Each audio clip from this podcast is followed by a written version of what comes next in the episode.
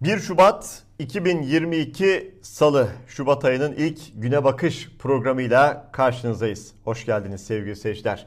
Hoş geldiniz ama hoş haberler bulamayacağınızı baştan söyleyelim. Çünkü Türkiye'nin ağır siyasi gündemi ne yazık ki her geçen gün daha da ağırlaşıyor, daha da hareketleniyor. Cumhurbaşkanı Recep Tayyip Erdoğan'ın bir çocuğun arkasına saklanması ve o çocuğa Türkiye'nin ana muhalefet partisi lideri Kemal Kılıçdaroğlu'na hakaret ettirilmesi, o çocuk o sözleri söylerken de Erdoğan ve yanındakilerin gülmesi, eğlenmesi ne yazık ki siyasetteki yerini koruyor ve tansiyonu bir kat daha arttırdı. Bununla ilgili CHP'den halka çok önemli bir çağrı geldi. Dün bu kim ve nefretin vücut bulmuş hali çocuklarımıza da musallat oldu. 10 yıldır yattığı hapisten babasını kurtarmak için kendisinden yardım isteyen bir çocuğumuzu kullandı. Koltuğunu korumak için küçücük çocukları istismar edecek kadar gözünün döndüğünü tüm milletimize gösterdi. Böylesi çirkin bir istismarı siyasi tarihimizde görmedik, duymadık.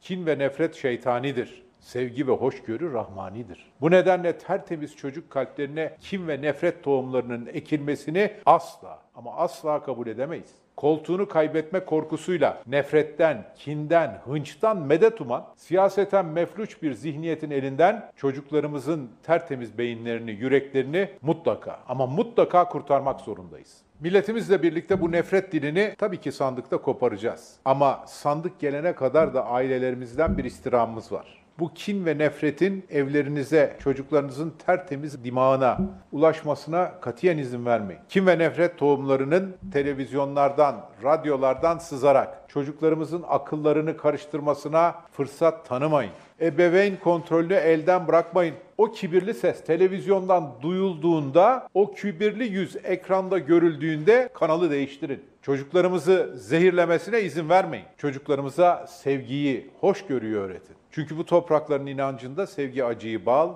bakırı ise altın eder. Bir kere şunu kendimize itiraf ederek isterseniz başlayalım sevgili seyirciler. Türkiye'de halk hiç olmadığı kadar ayrıştı. Artık bu bir gerçek. Eş, dost, akraba, arkadaş, yakın arkadaş, hatta anne baba, kayınvalide, damat, gelin ne sayarsanız sayın bunların arasına maalesef siyaset girdi. Bu kadar mı önemli siyaset? Bu kadar mı hayatımızda baş köşeye koyuyoruz o siyasi partileri, o siyasi parti liderlerini? Niye düşünemiyoruz o parti liderlerini biz seçiyoruz, oy veriyoruz? Bize hizmet etmeleri için onları o koltuklara oturtuyoruz. Yanlış işler yaptıklarında, halka iyi hizmet edemediklerinde de yine oyumuzla onları değiştiriyoruz. Biri geliyor, biri gidiyor. Niceleri geldi, niceleri gitti. Kimseye kalmadı o koltuklar. Bu kadar mı önemli? Bu kadar mı ayrışmaya değecek kişiler bunlar, insanlar? Dönüyoruz Avrupa'ya bakıyoruz. Bu yayını yaptığımız İngiltere'ye ben bakıyorum sevgili seyirciler. Değişebiliyor. Başbakan geliyor. Yeni bir başbakan gidiyor. Giden başbakan 4 gün sonra kimse tarafından konuşulmuyor, anılmıyor. Yeni başbakan geliyor o da görevinin başına oturuyor. Görevine halka hizmet etmek. Yanlış bir şey yaptığında ülkenin devletin kanalı dahi başbakanı en sert dille eleştiriyor. Halk adına o gazeteciler sorgulamasını yapıyorlar. Ama ne yazık ki Türkiye'de bir tek daha oy alabilmek için bir seçimde daha o koltukları bırakmamak adına, seçilmek adına küçücük bir çocuktan dahi medet umacak, onu kullanacak, onun o tertemiz dünyasına siyaset sokacak, hakaret sokacak bir hale gelebiliyor bu siyasetçiler. Gelmemeleri gerekiyor. Halkın buna izin vermemesi gerekiyor sevgili seyirciler. Evet, İyi Parti milletvekili Lütfü Türkkan'dan da çok dikkat çeken bir mesaj var. Bu harami düzenin devamını isteyenler her türlü kumpası kurmaktan, her türlü komployu tezgahlamaktan, her türlü yalan ve iftiradan asla imtina etmiyorlar. Zira bu düzenin nihayeti onların ve servetlerinin de tükenişi olacaktır diyor Lütfü Türkkan. Küçücük bir çocuğa muhalefete hakaret ettirmekle ülkedeki sorunlar maalesef çözülmüyor sevgili seyirciler. Türk İş açlık ve yoksulluk sınırı araştırmasının Ocak 2022 sonuçlarını açıkladı. Araştırmaya göre ne ihtiyacınız var? Çünkü gıda var, konut var, ulaşım var, eğitim var, sağlık var, e, eğlence var, sosyalleşme var, bir hayat var. Ve bu hayatı bir aile yaşayacak. Çocuklar var, çocukların istekleri var, giderleri var. Yaşamasın mı insanlar? Evet ben bu soruyu soruyorum ama adeta yaşamayan insanlar var. Yaşamaktan eğer kastımız nefes alıp vermekse yaşayan insanlar var. Doğru. Ama bu insanlar, bu insanlar Türkiye'de bugün hayatta kalmaya çalışıyorlar. Yani açık söyleyeyim, yalnız yaşayan bir insanım. Ee, 506 lira falan mutfak masrafım vardı daha öncesine kadar. Şimdi 875 lirayı aştı. E ne oldu? Bir onu ondan çıkar bak bakayım. 370 lira üstüne koymuş. O da ne yapıyorum? Günde ben genelde haftanın beş günü bir öğün yiyorum. Haftanın son iki günü iki öğün yemek yiyorum. Bir de kendi yemeğimi kendim yapıyorum. Sadece mutfağa konuşuyoruz. Bunun üstü başı yok mu? Başka masraflar yok mu? Var. E nasıl Yani oluyor? yarı aç haldeyken bile böyle bir masrafınız var. E, var tabii. O da nasıl biliyor musunuz? İçki, sigara, gece hayatı, kumar, pavyon bilmeyen bir insanım. Herkes iki harcarsa, üç harcarsa ben yarım harcıyorum. Yarım.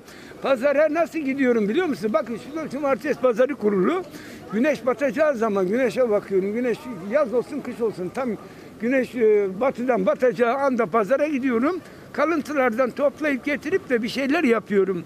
60 yaşını aşmış bir vatandaş haftanın 5 günü tek öğün, tek öğün yiyorum diyorsa ve hala o ülkede, o ülkeyi yöneten yöneticiler, iktidar sahipleri, koltuk sahipleri lüks ve şatafat içinde yaşıyorlar ve halkın bu çığlığını görmüyorlarsa yazıklar olsun demekten başka dilimizden bir şey gelmiyor şu an için sevgili seyirciler.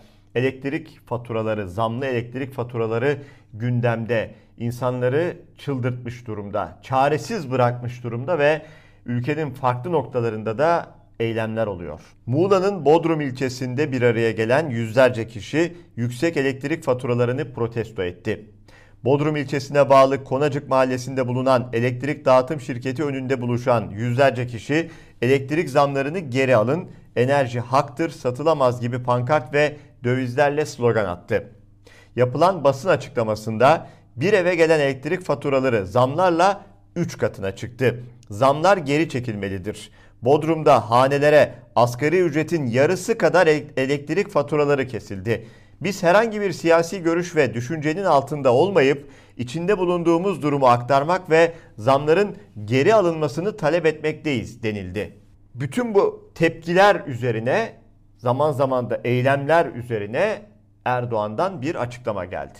Elektrik faturalarının 2-3 kat arttığı yönündeki şikayetler üzerine ilgili kurumlarımıza elektrik tarifelerinin yeniden düzenlenmesi talimatını verdik diyor Cumhurbaşkanı Recep Tayyip Erdoğan. Bu yeniden düzenlenmenin ne olduğunu bilmiyoruz ama önümüzdeki günlerde elbette göreceğiz bunu da. Bir grup sokak sanatçısı İstanbul Taksim İstiklal Caddesi'nde müzik yapmak istediler. Sonrasında bakın ne oldu. İstiklal'de Kürtçe müziğe engelleme.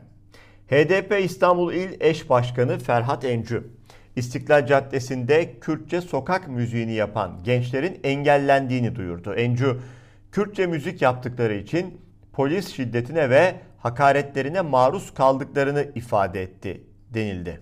Ferhat Encü'nün paylaşımını da aktaralım. İstiklal Caddesi'nde Kürtçe müzik yapan gençlere bir sivil polis her yer benim bölgem yapamazsınız diyor. Bunun videosu da var. Merak edenler videoyu e, Ferhat Encü'nün adresinden de seyredebilirler.